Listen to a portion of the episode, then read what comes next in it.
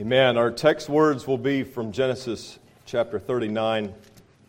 And we do welcome all visitors here today with us today. And we praise the Lord especially for our dear sister and her son, all the way from Oklahoma. Such a joy and privilege to meet together to worship God, including in the hearing of the word. Let's go to the Lord once again in prayer and ask for his blessing upon the preached word. Let's pray. Our Heavenly Father, we worship and honor and glorify you. We praise you for the great salvation that you have bestowed upon us in Christ and that you're working in us by your Spirit.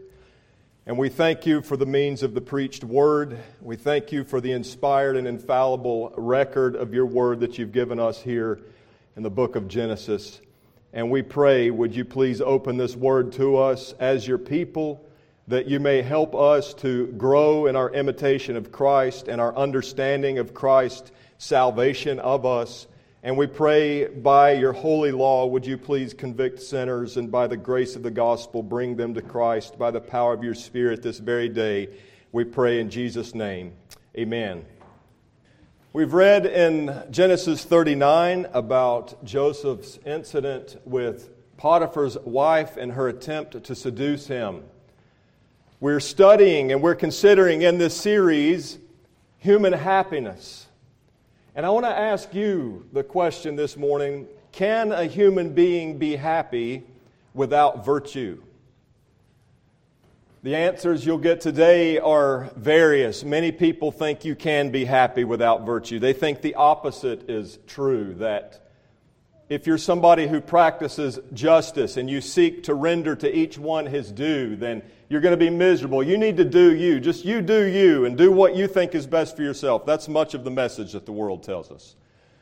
They think that if you practice prudence, which is using all the means necessary to attain the good end, they think if you look ahead and plan ahead, including as a Christian, you're planning your entire life in light of eternity which is to come. They think you're foolish and they think it's better to live in the moment. You can think about this in the stereotypical Wild West movie cowboy. He's, he's not a man given over to justice. He does what he wants when he wants, and if he has to bully others, if he has to walk over others to get his way, he'll do it. That's the happy man, the world would tell you. He doesn't waste his time with prudence, thinking about the future and, and preparing for it. He lives for the moment. He really lives in the moment. They'll tell you that's how to be happy. This, isn't that what Paul told the Corinthians the mentality was in their day in the world? Eat, drink, and be merry, for tomorrow we die. If you live seeking to cultivate temperance, that is self control, the world will tell you, oh, you can't be happy. You need to do what you feel is best. Whatever you feel like doing, whatever you desire to do, do that and you'll be happy if you're one who practices the cardinal virtue, the moral virtue of fortitude, that is, being willing to persevere through difficulty to attain the good end, they'll tell you you're foolish. They'll tell you as a Christian you're foolish. You're, you're making it so difficult on yourself. Do you, see, do you see how much more investment you could have if you didn't waste that money in offerings at church? They'll tell you. You, you see how much better a vacation you could take every year if you didn't dump all that money into the church? Throughout the course of the year. They think that you're foolish for practicing courage or fortitude and being willing to go through difficulty to attain the good end that's in view. Another way that the world tells you that you can live happily without virtue is just to redefine what virtue is, as we've seen. And in our day today, when people are redefining what a man is or what a woman is. They're redefining what happiness is. They're basically saying, I am God and I will define what truth is.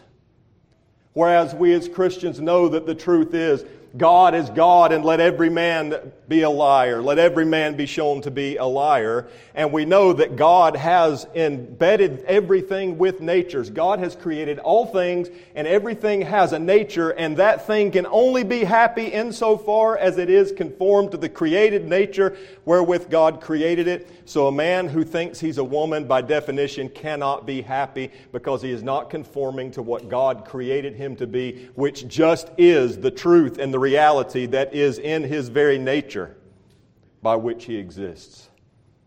All reality is God's reality. And if we would be happy as human beings, we must obtain virtue. You could sooner be a fish and be happy without water than you could be a human and be happy without virtue, both moral and theological virtue. You were designed by God this way, you were created this way, and we must obtain this virtue in order to be happy. Virtue is simply the art of living well. We heard it preached a few months ago by Pastor Jones from 2 Peter 1 5, where the Apostle Peter commands us to add to our faith virtue. It's a command given in Scripture. And when God speaks of virtue, it's basically moral excellence. This is how Calvin understands it here. He says that this virtue is a life honestly and rightly formed, or moral goodness. Puritan William Ames says here about 2 Peter 1 5, when Peter says, add to your faith virtue, he says, all these, the four cardinal virtues that we just saw justice, prudence, temperance, and fortitude he says, all these virtues do seem to be prescribed and explained together almost by name in this text. To have moral virtue and theological virtue, theological virtue just is faith, hope, and love, which we'll see later. But to have virtue and for this to mark your life is a necessary mark for every Christian. If there is no moral virtue, there is no redemption of Christ in, in you. This, this doesn't mean that we'll be perfect. It doesn't mean that we will not sin. We will sin all the way to glory, but it does mean there will be the presence of virtue and you will have a desire to live this way. It's a mark of every true believer, and we find this in texts such as Titus 2 11 to 14. Paul tells us, For the grace of God that brings salvation has appeared to all men, teaching us that denying ungodliness and worldly lusts, we should live soberly, righteously, and godly in the present age, looking for the blessed hope and glorious appearing of our great God and Savior Jesus Christ, who gave himself for us. Okay, why did he give himself for us? Paul tells us, who gave himself for us that he might redeem us from every lawless deed and purify for himself his own special people, zealous for good works. This text, among many others, reminds us, dear Christian, that God, uh, uh, that, that Christ died just as much to sanctify you as he did to justify you. Christ did die to justify you. That is, so that you may be declared righteous before God, because by union with Christ, God counts you as having died in Christ. Your sins are paid for in Him. In Christ, you're risen with Him. And though you still are sinful in this life, God declares you righteous because you are in Christ, who is perfectly righteous. This is the declaration of God about you. In God's courtroom, He pronounces you righteous the moment you trust in Christ. But that's not the end, and that's not the full picture of salvation. Christ also died to sanctify us. Sanctification is God's work in you. In, in justification, He declares you righteous. In sanctification, He makes you righteous. He changes you and transforms you more and more into the image of Christ throughout this life, progressively. Isn't this what the apostle tells the Corinthians in 1 Corinthians 6:11 after naming that horrible list of sinners that shall not inherit the kingdom of God. But then he says, And such were some of you, but you were washed, you were sanctified, you were justified in the name of the Lord Jesus and by the Spirit of our God. Oh, yes, you're declared righteous, dear believer. But also, you are sanctified, and being sanctified, that is, set apart as God's Holy One in Christ to live zealous for good works to be saved from every lawless deed and to live morally upright lives that stands out in stark contrast from this evil world. This is one of the great purposes that Christ died and rose again to redeem you. And if you would obtain true happiness, dear friend, you must obtain virtue. We've mentioned cardinal or moral virtue, and when you are saved, when God regenerates you, He brings you to life by His Spirit. God gives you a spiritual life and energy that you've never had in your life before that enables you to live in obedience to God's law like you never have before. It's, it's the first time in your life that you've ever truly lived for God's glory because whatever moral virtue you can attain before you're saved, everything you do is sinful. Even the very best things you do is sinful because it's not done in faith in Christ for the glory of God. But when you're saved, it's, it's imagine it like this Imagine a house that is wired for electricity. The wires are running through the house, but it is dead. There is no electricity. You could flip the light switch. The light is never going to come on. That's how you are before you're regenerated, before you're in Christ. You are hardwired for virtue as a human. God designed you this way, and God embedded in nature the natural law so that you know, and your conscience bothers you when you don't live in a moral and virtuous way. But you have no power to change yourself. You have no power to cultivate true virtue. And you have no power to give yourself faith to believe on Christ. But the moment that God regenerates you, He grants you spiritual life God's own Spirit lives within you, and God grants you the gift of faith and repentance. That very moment, it's like the, the power is connected to the house from the main grid, and all of a sudden the power goes on, and what you've never been able to do in your life, now there is a new energy, a new ability to say no to sin and to say yes to God. That's why there's been a change in your life, dear believer. It's because God has granted this to you, and God has energized and empowered you to live in a morally virtuous way, to have moral virtue, and to cultivate it. And He's granted you the threefold gift of faith, hope, and love. Theological virtue the moment you're regenerated. And in considering this, this virtue that is necessary for human happiness, I want to consider today Joseph as an example of this. We read in Genesis 39 and how he overcame temptation here, and we'll see also in another passage an example of his theological virtue of faith, hope, and love. And in this, in our passage of Genesis 39, Joseph is an example for us as Christians, an example of moral or cardinal virtue. John Trapp said Joseph was famous for all four cardinal virtues.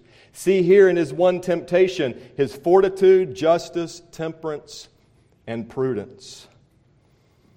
We know that Joseph lived in a time, now think about this Joseph had no Bible.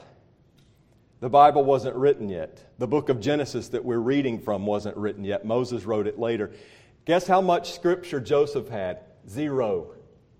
Not one word of scripture did he have. He had no Bible. He had no Decalogue. There was no such thing as the Ten Commandments written in stone yet. There was no seventh commandment when Potiphar's wife tries to tempt him to commit adultery with her. There was no seventh commandment, you shall not commit adultery. And yet Joseph knew right from wrong. He knew what ought to be done and ought not to be done. And he did it by the grace of God, by the power of the Spirit of God working in him, and looking unto Jesus Christ who was to come, looking unto him by faith, Joseph overcame. And this reminds us that God has revealed His law, yes, in Scripture, but He's also revealed it in nature, and believers like Joseph were able to live holy lives by the grace of God in obedience to God's law before the law was even written. We also know that he was a man of theological virtue faith, hope, and love. And Hebrews 11 commends him for this in the hall of faith, as we will see. Now, don't worry, this is not a moralizing sermon. This is not a sermon that says, okay, here's Joseph. You be like Joseph. Do better and try harder to be like Joseph. That's not the point. Rather, the message is the same as what Paul told the Corinthians in 1 Corinthians 11 1. Imitate me just as I imitate Christ. I'm exhorting you, dear Christian, imitate Joseph as he imitates Christ. He just is a type of Christ. He's one of the clearest types of Christ in the entire Old Testament. There's, there's no recorded sin about Joseph, and there's such a striking analogy of series after series of events how he's betrayed by his own brothers. He goes down into the pit there and sold into slavery. He's put in jail, wrongfully accused, but then at the end, he ends up being Lord over all. Striking analogy to our Lord Jesus in his life in event after event that we see in the life of Joseph. And Francis Turretin reminds us in this, as we see the moral virtue of Joseph, he reminds us that the imitation of Christ lies in the practice of the moral virtues. Paul tells us in 1 Corinthians 10 11, when he's been speaking about the Old Testament Jewish history, he says, Now these all these things happened to them as examples, and they were written for our admonition or our instruction, upon whom the ends of the ages have come. Paul is saying the entire historical account of the Old Testament scriptures were written for our instruction as Christians, including the godly examples of believers back then, as we see them following Christ, and this exhorts us to follow them as they follow Christ. So, with this in mind, today our theme is this You were created for virtue. You were created for virtue. And we'll see it in two basic thoughts. You're created for moral virtue, and you were created for theological virtue. First of all, you were created for moral virtue. This is verses 7 to 10 of Genesis 39. Joseph here faces a three phase temptation, and this is a foreshadow of the temptation of our Lord Jesus Christ in the wilderness in his three phase temptation when he was tempted by Satan himself. In the first phase of this temptation, especially, we see Joseph's response by way of justice, the cardinal virtue of justice, which simply means rendering to each one his due, rendering to God his due, and rendering to neighbor what is due to him. Justice is that virtue by which you know what is the good that needs to be attained. What is the good end? What is the good goal? For Joseph in this passage, the good goal that he had in mind was moral virtue and specifically sexual purity. In verses 8 to 9, when Potiphar approaches him and she says, Lie with me. In verse 8, notice it says about Joseph, but he refused and said. So, what did he say? What was his reason that he gave that he should not commit adultery with her? He says, says there, he said to his master's wife, Look, my master does not know what is with me in the house and has committed all that, is, that he has to my hand. There's none greater in the house than I, nor has he kept back anything from me but you, because you're his, you are his wife.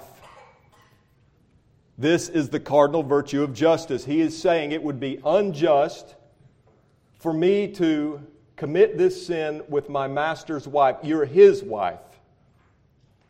The only just practice of this enjoyment of man between woman is between husband and wife within the bonds of marriage. And Joseph is reminding her of this and saying, I would be sinning against my neighbor, I would be sinning against my master if I committed this sin. It would be unjust. Not only this, it would be unjust against God. At the end of verse 9, he says, How can I do this great wickedness and sin against God? He realized that to sin against his neighbor by taking his neighbor's wife was to sin against God. This is justice toward God and neighbor. And in this, we see the fulfillment of it in our Lord Jesus Christ in his temptation as he was tempted of the devil in the wilderness for 40 days and 40 nights. And we see specifically this virtue of justice in Matthew 4 8 to 10 in the phase of the temptation, where it says, The devil took him up to an exceedingly high mountain and showed him all the kingdoms of the world and their glory.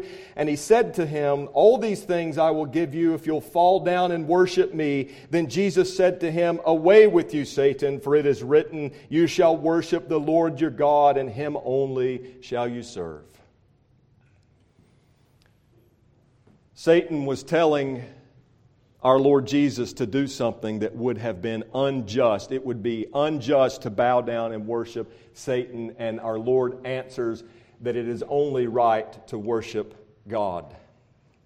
And when he did this, dear believer, our Lord Jesus lived in perfect justice his entire life, rendering to God and neighbor all that was their due, something that we have never done.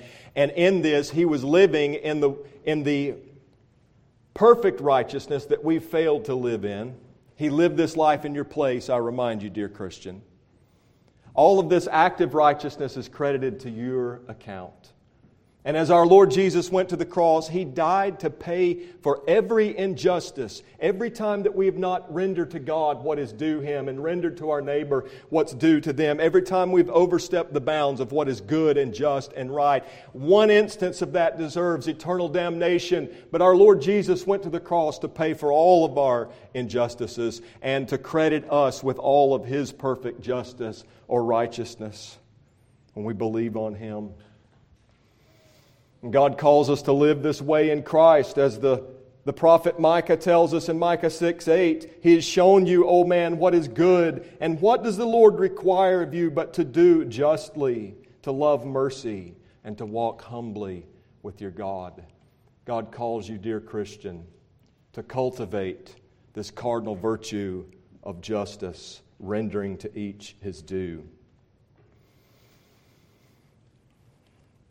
And He calls you to do this all the way to glory until that day that Peter tells us in 2 Peter 3:13 nevertheless we according to his promise look for new heavens and a new earth wherein righteousness dwells. You're on your way dear believer to eternal glory where there'll never be another injustice in yourself or in anyone else. You'll be perfectly just, perfectly righteous. There will be no more sin. You'll be fully delivered from the very presence of sin, and in hope of this, seek to live now, to put injustice to death and live justly in Christ and by the power of the Spirit. Not only does Joseph display the virtue of justice in this passage, he also displays the virtue of temperance. In verse 8, when she appealed to him to sleep with her, he says, it says in verse 8, but he refused. He refused. This is the virtue of temperance or self control. This is a fruit of the Spirit. Galatians 5 tells us the fruit of the Spirit, and he names those nine fruits. One of them is temperance or self control, the ability to put your lower appetites in subjection to right reason. This is the basic idea. And you could think of it like this. You remember Daniel's statue? I'm thankful to one of our brothers for pointing this out to me last week about this analogy. Daniel's statue with the head of gold and then the chest of bronze, etc. And the lower down the statue it goes, the weaker it goes until the feet it's iron mingled with clay. You could imagine it like this as Paul tells the people, or, or, rather, he tells Titus, those that dwell in Crete, as that church is being raised up there, and he's talking about the people that live in that region and the vices that they're given over to. And he tells Titus to rebuke them because one of their own, uh, one of their own prophets said, Cretians are always liars, evil beasts, lazy gluttons. Another way to put this in the poetic way that Paul said it in the Greek is something like liars, liars, men of Crete, lazy beasts who live to eat. He's telling Titus to rebuke them for this. What, what is the problem? The problem is disordered loves, disordered affections. They do not have their lower appetites subject to right reason. They're not using food and all other created goods as a means to glorify God. Rather, they're using it to fuel their own lusts. You could think about Daniel's statue. The lower down that the command center is on that statue or in you as a human, the more debased we are in sin. If our passions govern, us, think about our chest or our heart, our our anger or whatever emotion we have, if we're controlled by our emotions instead of right reason, this is vice as opposed to virtue. Lower down, if we're controlled by our belly, like the Cretians, this is also even a lower vice, and even lower down if we're controlled by our loins, which was the case with Potiphar's wife, and which becomes the case with unbelievers, the reprobate in Romans 1, on that downward spiral into sodomy. That's the last sin that's named, that's the lowest down levels that they have reached.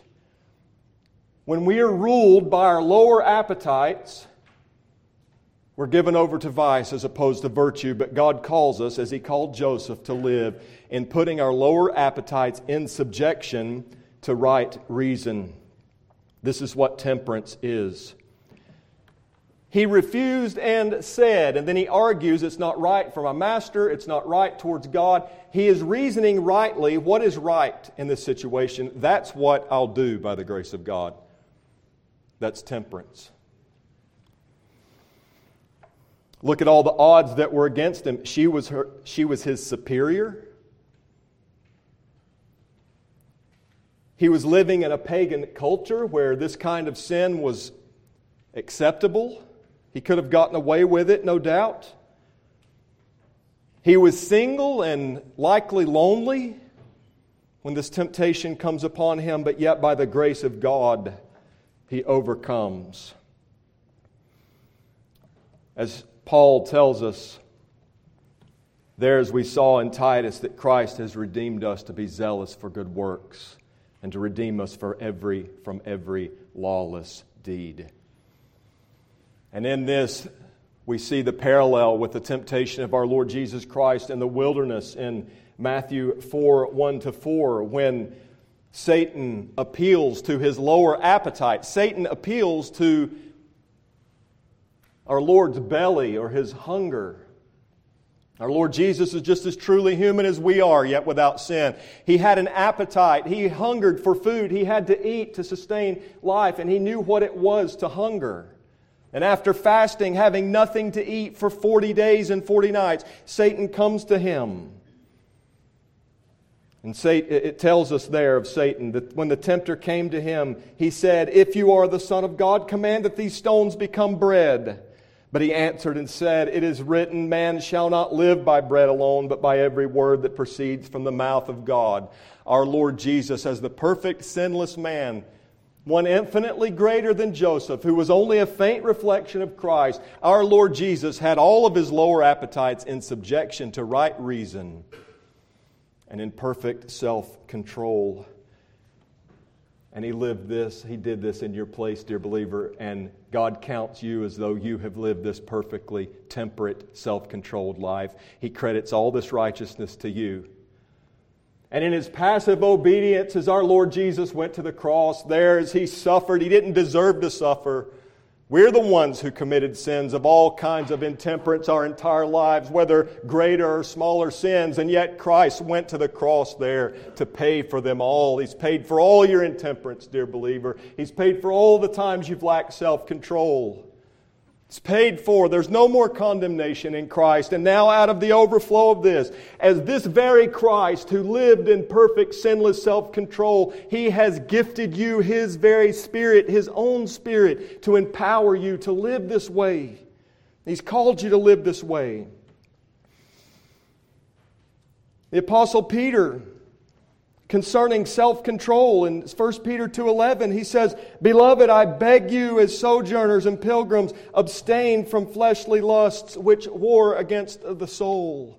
And I beg you today old dear Christian to live in temperance in a way that is temperate and self-controlled for the glory of God the Apostle Paul reminds us in 1 Thessalonians 4 concerning this very sin which is in view, adultery and fornication, which Joseph is being tempted to.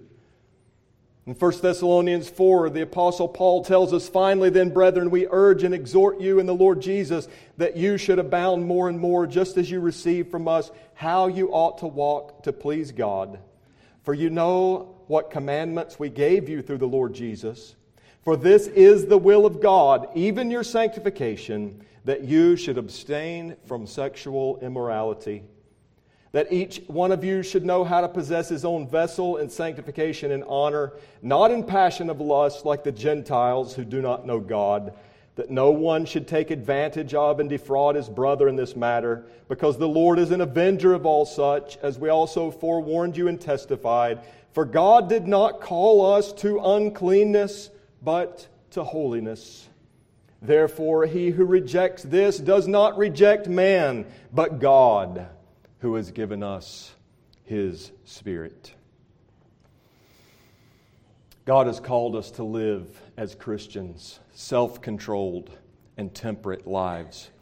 Christ has died to pay for our intemperance. He's given us His Spirit to give us the spiritual power and energy and help that we need and ability to overcome intemperance. And, oh, dear believer, as you struggle in this to put intemperance to death and live unto righteousness and cultivate self control, I remind you that it won't always be this way. You will not always struggle with this. Because, as the Apostle John tells us in 1 John 3 2, Beloved, now we are the children of God, and has not yet been revealed what we shall be, but we know that when He is revealed, we shall be like Him, for we shall see Him as He is. There's coming a day, dear believer, you're going to be perfectly like Christ you are going to be perfectly temperate and self controlled for eternity, and you'll never again struggle with disordered desires. You'll never struggle again to subject your lower appetites to right reason. You'll be perfectly righteous. This is the day that's before you, and now strive by His grace and the power of His Spirit as you go toward this day to live as He's called you in Christ by His grace. This is phase one of this temptation. It displays his justice and temperance. Phase two displays especially Joseph's fortitude or courage. Fortitude is the willingness to undergo difficulty, to go through difficulty to attain the good end. The good end, remember, is, is moral virtue. He, he wanted to maintain a clear conscience. He wanted to abstain from sexual immorality. That is the good end, is moral virtue. And he's willing to go through difficulty to get there. This is fortitude. Verse 10 tells us So it was as she spoke to Joseph day by day, he did not heed her to lie with her or to be with her. This was an ongoing temptation. He was being constantly bombarded and bombarded, and by the grace of God, he did not cave in. He remained strong. He wouldn't give in, and so much more. He would prefer to go to jail and be wrongfully accused and spend jail time and possibly be executed than he would to sin. He would prefer jail over this sin. This reminds us how in our the temptation of our Lord Jesus Christ in the wilderness, remember how Satan showed him all the kingdoms of the world. He took him up to a high mountain and showed him all the kingdoms of the world in a moment's time and said, If you bow down and worship me, I'll give you these kingdoms. We just read this in the text earlier. What Satan was really offering Christ was a shortcut to the cross. Bypass the cross, bypass the difficulty, bypass the suffering, and take this shortcut. I'll give you all the kingdoms of the earth. If you just bow down and worship me, it'll be so easy. It'll be so quick. You can have the glory now without the suffering. And Christ rebuked this lie and rejected this lie, and he displayed the perfect courage and fortitude to go through the sufferings of the cross. As Isaiah says about him in Isaiah 50, that our Lord set his face like a flint. There was no turning him back from the cross. He went all the way. He suffered all that the Father had set before him to suffer. And this same Christ, dear believer, lived and died for you and in dying, he has paid for all our sinful cowardice, which is the opposite of the virtue of fortitude or courage. He died to pay for every time that we've given up and we've lost hope in, dif- in the midst of difficulty. And our Lord Jesus, by His Spirit who lives in you, has given you the power to live this way. And this is why John tells us in 1 John 4 4, you are of God, little children, and have overcome them. Speaking of the world and even Antichrist himself, you've overcome them because greater is he that is in you than he who is in the world. They say that there's a fish that lives at the depths of the ocean so deep under the ocean waters that if a diver were to try to dive down there, he would be crushed. He would, he would implode from all the pressure, all the weight of that water would crush a man to death, but yet that fish swims and lives there. And the reason that fish can do that is because the pressure inside pushing out is enough to keep that outside weight from crushing that fish.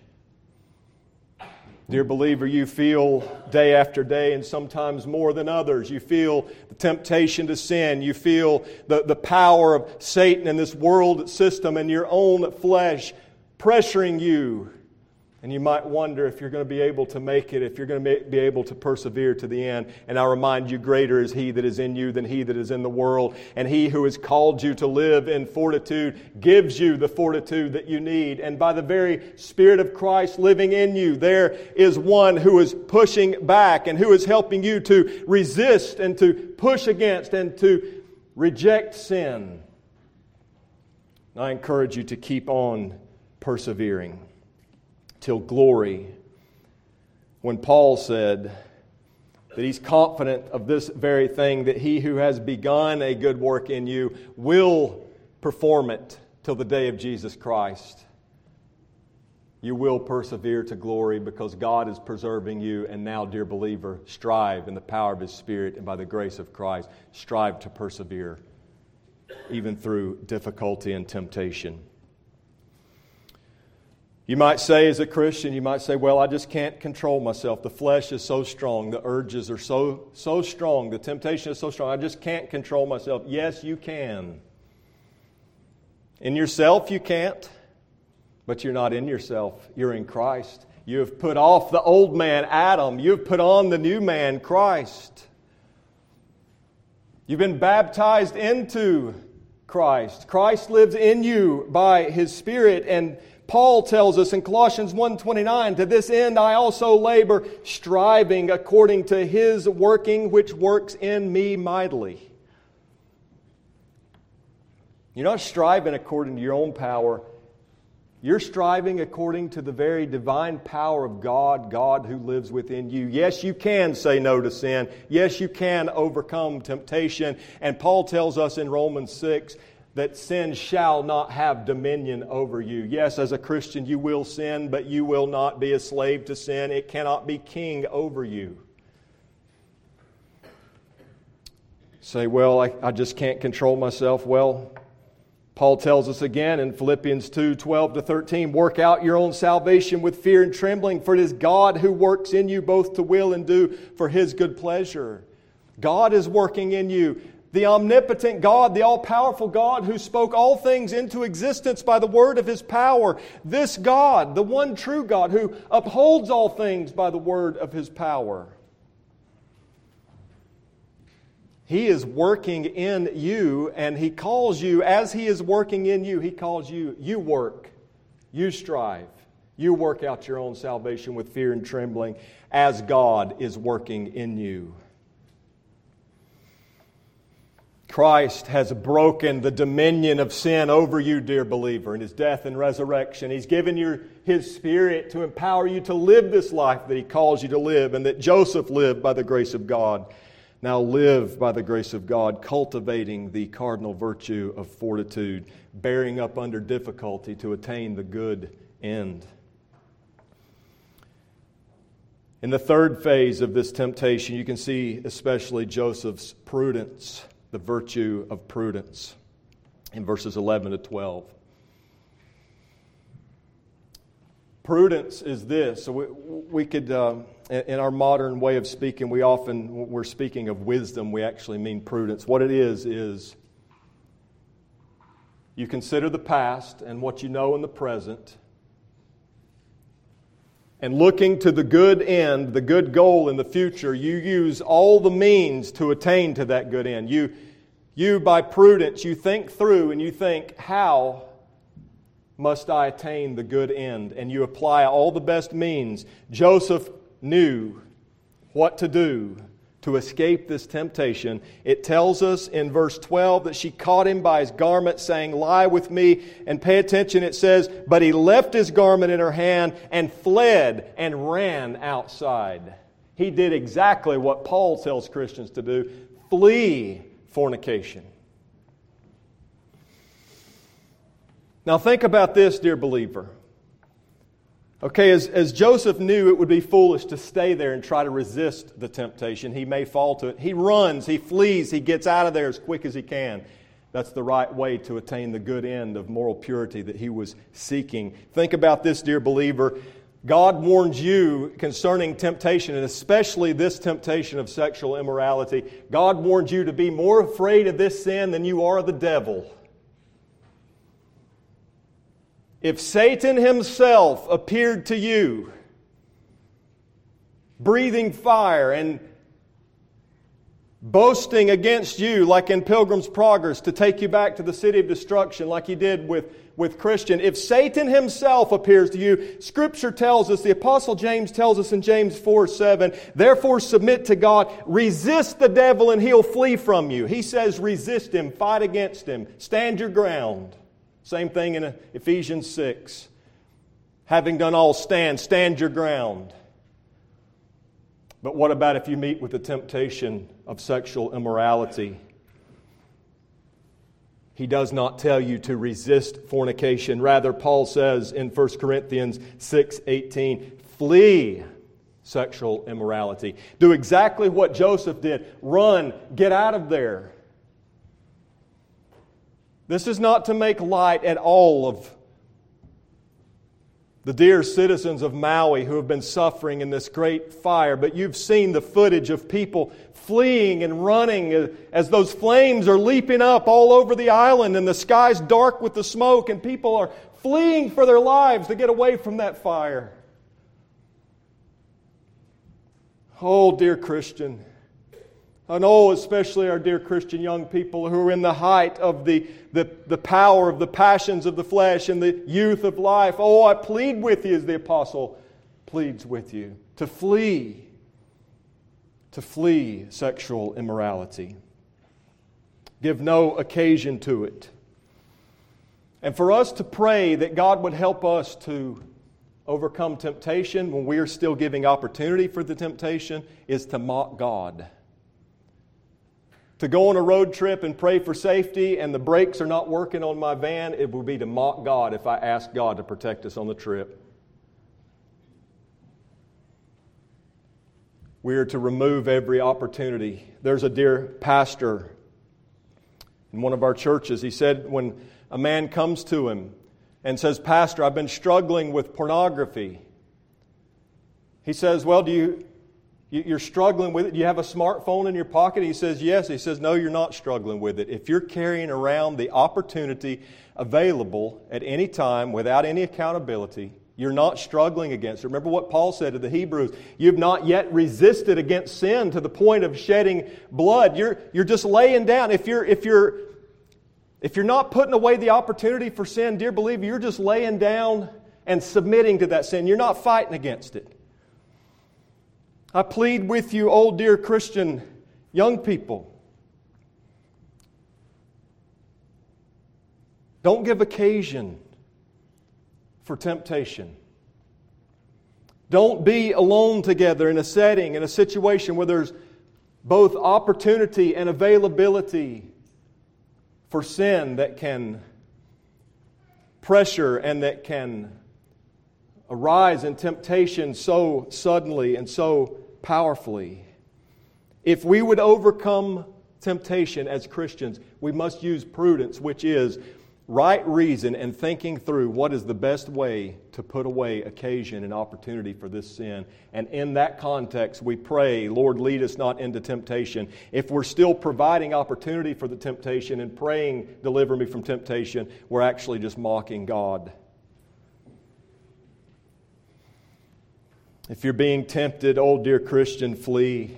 If you're in sin, oh, get out and repent by the grace of God and use all the means, use prudence to find out all the means, all the ways possible of blocking the opportunity for that sin.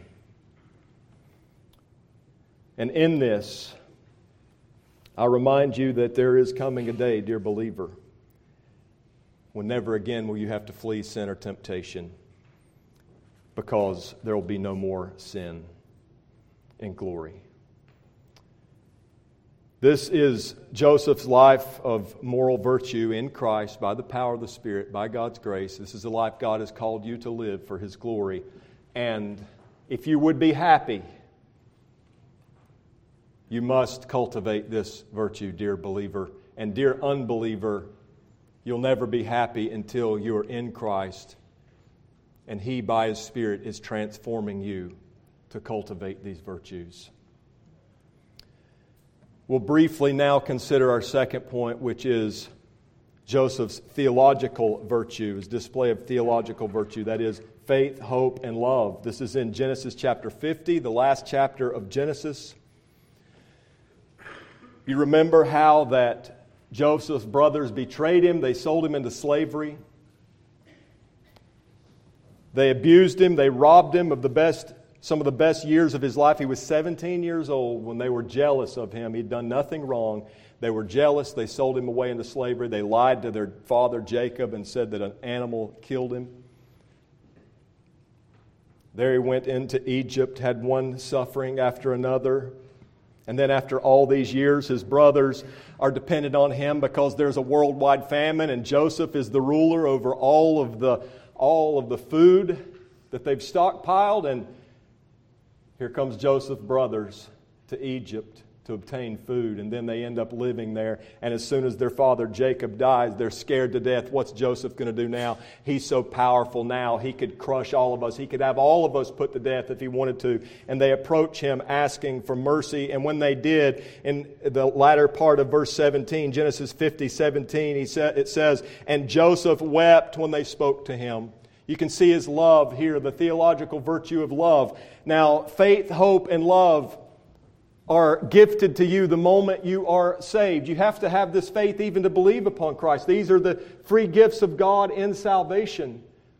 And this love that God grants to you, you can see it with Joseph. He, he has such a tender heart that he weeps when his brothers say this. He's not calloused by bitterness after all those years of injustice and suffering. Verse 18 Then his brothers also went and fell down before his face, and they said, Behold, we are your servants. Joseph said to them, verse 19, Do not be afraid, for am I in the place of God? But as for you, you meant it evil against me, but God meant it for good in order to bring it about as it is this day to save many people alive. Now, therefore, do not be afraid. I will provide for you and your little ones. And he comforted them and spoke kindly to them. You can see his love through his words. He encourages them, he promises them good, he comforts them through his words and through his works. He follows through and he does provide for them. This is love to God and love to neighbor. You can see his love to God in that he says, I'm not in the place of God. And then he he takes their injustice, their wrong that they've done against him. They betrayed him, they lied, they ruined his life in a natural way of speaking. And yet he says, You meant it for evil against me, but God meant it for good. He is glorifying God. He loves God even when he couldn't understand God's purposes. He still trusted God. And this virtue of love is this, dear believer it is God's friendship extended to you in Christ and by that love, by that friendship, you then are able to love others. You're able to love God and your neighbor. This love is when you love God for His own sake. God is an end in Himself. God is the ultimate goal of all things. And you love your neighbor for God's sake. In context of who God is. Joseph is not loving his brothers based on who they are or what they've done or not done. Oh no, he's loving them through God who has loved him. That love of God that he has tasted, that love that surpasses knowledge. Joseph has the ability to love even his enemies, just as our Lord Jesus Christ called us to do in the Sermon on the Mount, to love those who persecute and revile us. And God has granted you this same love, dear believer. And our Lord Jesus, you can see this love perfectly in him at the cross when he cries out, Father, forgive them, for they know not what they do, forgiving even the enemies that were putting him to death, and forgiving all us who were his enemies. And this love will remain in glory once faith is no longer needed, once hope is no longer needed. Faith will turn to sight. We won't be hoping for future glory, we'll be in future glory, but love will remain. And that's why Paul says in 1 Corinthians 13 that of these three faith, hope, and love, the greatest is love. You can see Joseph's faith and hope in the same chapter, chapter 50, verses 22 to 26 tells us that Joseph dwelt in Egypt and it came time for him to die. Verse 24 And Joseph said to his brethren, I'm dying, but God will surely visit you and bring you out of this land to the land which he swore to Abraham, to Isaac, and to Jacob. Then Joseph took an oath from the children of Israel, saying, God will surely visit you and shall carry up my bones from here. So Joseph died being 110 years old, and they embalmed him, and he was put in a coffin in Egypt. Hebrews 11 speaks about this passage, and it says, uh, uh, speaks of the faith of Joseph in Hebrews 11 22. By faith, Joseph, when he was dying, made mention of the departure of the children of Israel and gave instruction concerning his bones. He had faith to believe God's promise, even though the fulfillment was a long way off, and it wouldn't even happen until after he was dead. He mentioned the departure. God had already said to Abraham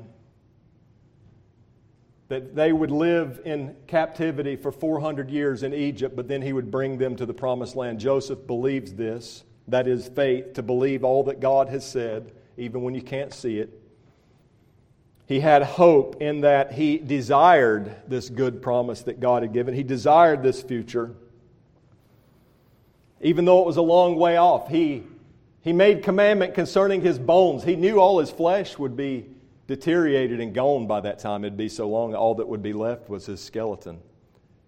And yet he believes God's going to bring him out. And there in Exodus chapter 13, as all the, the men and the women possibly 2 million or more Jewish people with their livestock, their babies, their elderly. They're all making that mighty Exodus train. They're all marching out of Egypt. And it tells us there that Moses took the bones of Joseph. This, this was nearly 300 years after Joseph's death. Think about this. If one of our particular Baptist forefathers died before our confession was even written and they committed their bones, this is how long ago that would have been in Moses' day.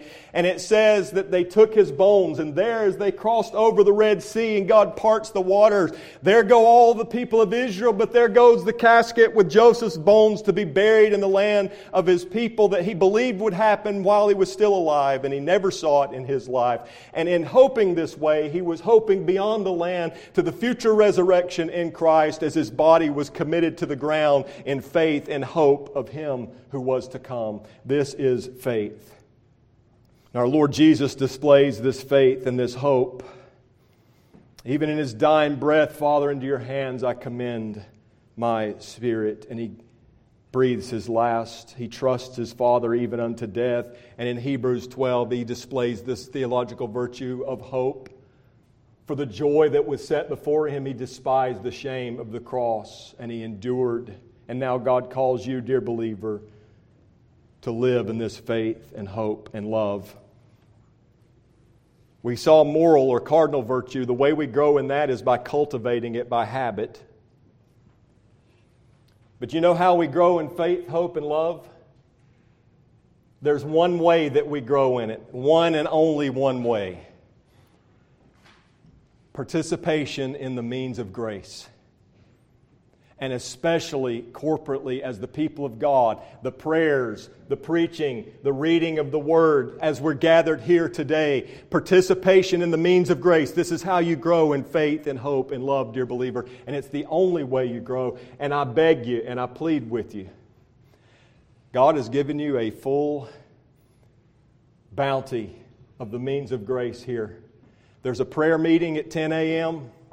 There's public worship at 11 a.m that we're in now, and there's Sunday school at 2 p.m. And I plead with you and I beg you, old dear believer, make every effort and commit to be here in all, for all the means of grace and participate in all the means of grace so you can grow in this faith and hope and love. You who've been through military basic training, if they give you three meals a day, what, what would it have turned out like if you'd only eaten one of those meals per day during all those miles of running and all the exercises. You might could have survived, but would you have finished well? If you're terminally ill and the doctor gives you three treatments that you're to take periodically and you only take one of the three, how do you think you would fare, dear believer? Oh, dear Christian, God has given you the means of grace. He has blessed you. I plead with you to participate in those means of grace, and you will grow in faith, hope, and love, and you will be more happy for the glory of God the more that you grow in these. Till the day that's coming when all of these promises who find their yes and their amen in Christ will be fulfilled in and to you, all of you Christians. I've spoken mostly to God's people today, but for you here today, dear sinner, in seeing these virtues, in seeing the righteousness of Christ reflected in Joseph's life because Christ is living in him by his Spirit, and Christ would be coming later to deal with his sins at the cross, to wash him of his sins, and to pay the price necessary for his salvation. But already he's enjoying the benefits of it before Christ comes. Do you see the moral virtue, and especially in our Lord Jesus Christ? And, dear friend, in light of this, do you see your own lack of virtue? Do you see how immoral, how what the Scripture calls ungodly against God? Do you see how stained by sin? Do you see how full of vice and full of wickedness you are, dear sinner?